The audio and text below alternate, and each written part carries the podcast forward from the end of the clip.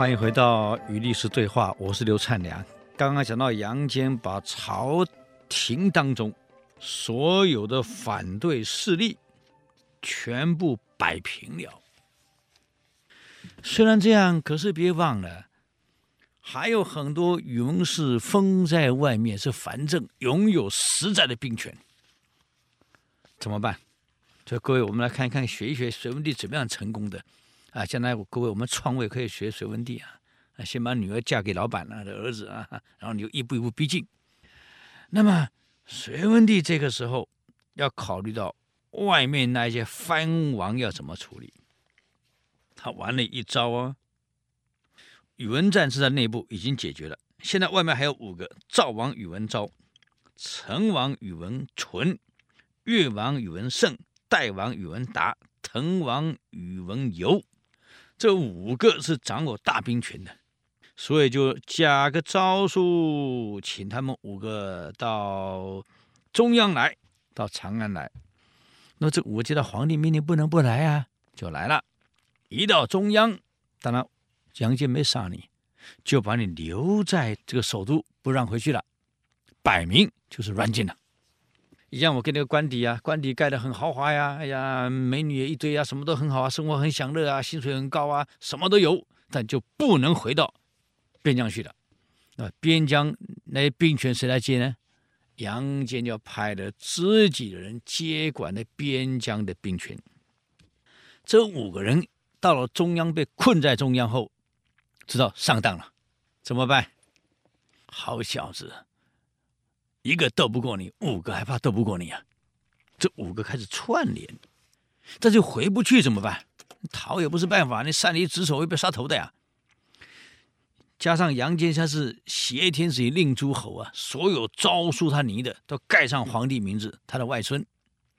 这个时候啊，只好利用还有个王爷叫毕王啊，宇文贤他在外边。就利用他来联系外面的部队，反杨坚，由外面打向中央，我看你怎么办。当时相州的总管尉迟迥，他是北周的重臣，又是老将，对杨坚本来就很不满，就看着杨坚一步一步这样逼近帝位，他知道杨坚早晚会篡位，这北周早晚完了。所以对杨坚本来就非常不满，这下好了，宇文贤来了，尉迟将军，我们都是周的后裔，我们是周禄长大的呀，荣华富贵来自皇家。可今天你注意看，杨坚一步一步已经步上篡位的位置了，而且越来越近了。我们身为老臣，身为国戚。我们再不想办法，我看这北周就完了，政权就断送了。所以尉迟迥本来就不服杨坚这么一提，马上在东夏起兵反新政府了，而且马上串联串联好几个州啊，邢州、建州、沛郡、兖州几个州马上串联起来。包括允州、亳州，通通合起来，你知道部队有多少吗？也就等于包括了现在的河北、河南、山西一部、山东一部，这不得了啊！短短不到一个月呀，尉迟迥整合的部队已经有十几万了。这十几万的力量可不小啊！在尉迟迥的率领下，已经开向中央来了。一路那是秋风扫落叶。请问这个时候，如果杨坚顶不住呢？他现在跑来清君侧了，部队一旦杀到长安，你想想看，杨坚是什么下场？所有跟杨坚有关系的人，我告诉你，全部人头落地。这是杨坚呢，果断的马上让上柱国啊，韦孝宽率大兵讨伐啊，两军很快的就。大战了，所以将领还是很重要啊。这个韦孝宽带兵是一流的呀，步兵排阵那是厉害呀。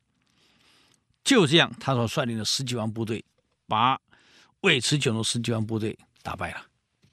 这一战如果是韦孝宽输，历史改写。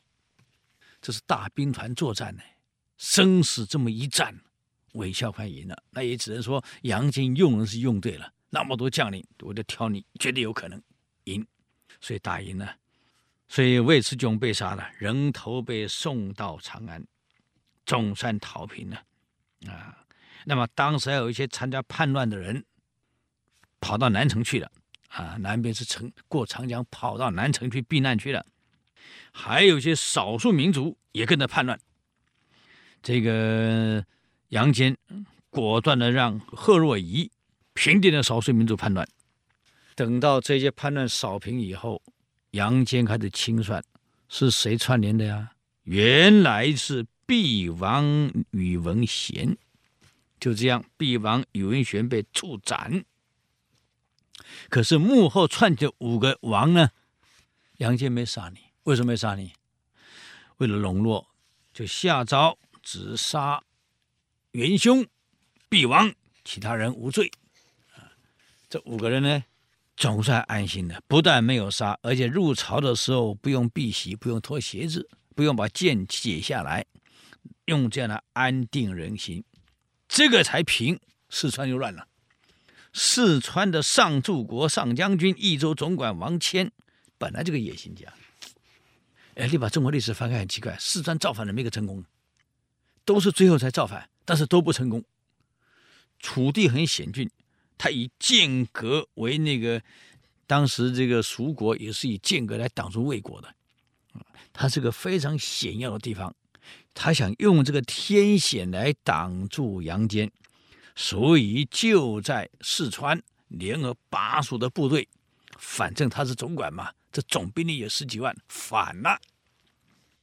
他非常不满杨坚啊，控制右足，就以清君侧、清全城啊、匡复朝廷为借口，发动巴蜀所有的军队对抗杨坚。杨坚这个时候没办法了，为了扫平，因为扫平关东跟荆州一带的的这种骚乱需要时间，所以杨坚无没有时间顾虑到四川。等到司马这个这个尉迟迥跟荆州的少数民族被扫平以后，杨坚腾出手来就对付你四川了。所以他解决问题不是同时解决，因为你没有那么多的力量，就一个一个来，一个一个吃。所以先扫平这个尉迟迥，接着扫平荆州的少数民族，再扫平其他的边疆叛乱以后，接着目标指向四川来了。那么王谦把部队屯在剑阁。趁机会，你还没有还手来打我的时候，先攻陷了史州。现在杨坚把手腾出来了，让梁瑞率兵讨伐王谦。就在始州一直到剑阁的这一带，两军正式交兵了。最后，王谦输了，脑袋被送回来了。杨坚总帅解决了内部的问题。也解决了外部的问题，又怕四川重地又有重兵反，干脆把剑阁的险地毁了，夷平，再开驿道进入四川，这样部队好进出，好管理。这全部解决以后，下一步旗帜杨坚就指向皇帝宝座了。那么怎么指向？我们下一次再给各位做报告、做解说，与历史对话。我们下周见，谢谢。